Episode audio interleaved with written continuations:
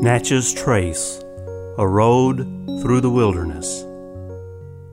Today we'll look at the often photographed ruins of the Windsor Plantation House, 12 miles southwest of Port Gibson and lying several miles to the west of the Natchez Trace Parkway.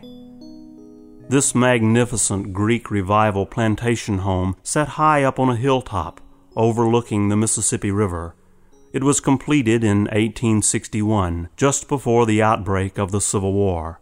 And during the war between the states, Confederate soldiers used the roof of the mansion as an observation deck. The Windsor Plantation House was fortunate to make it through the war intact.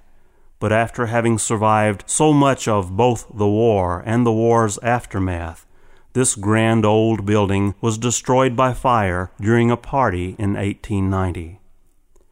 What's left for visitors to see today are 23 huge Corinthian columns that reach skyward and speak to the poet's heart in all of those who will take the time to listen and remember.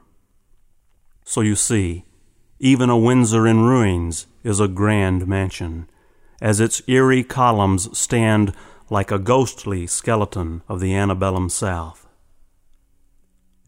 Join us next time when we journey on up the parkway to walk through an enchanted forest at Sunken Trace.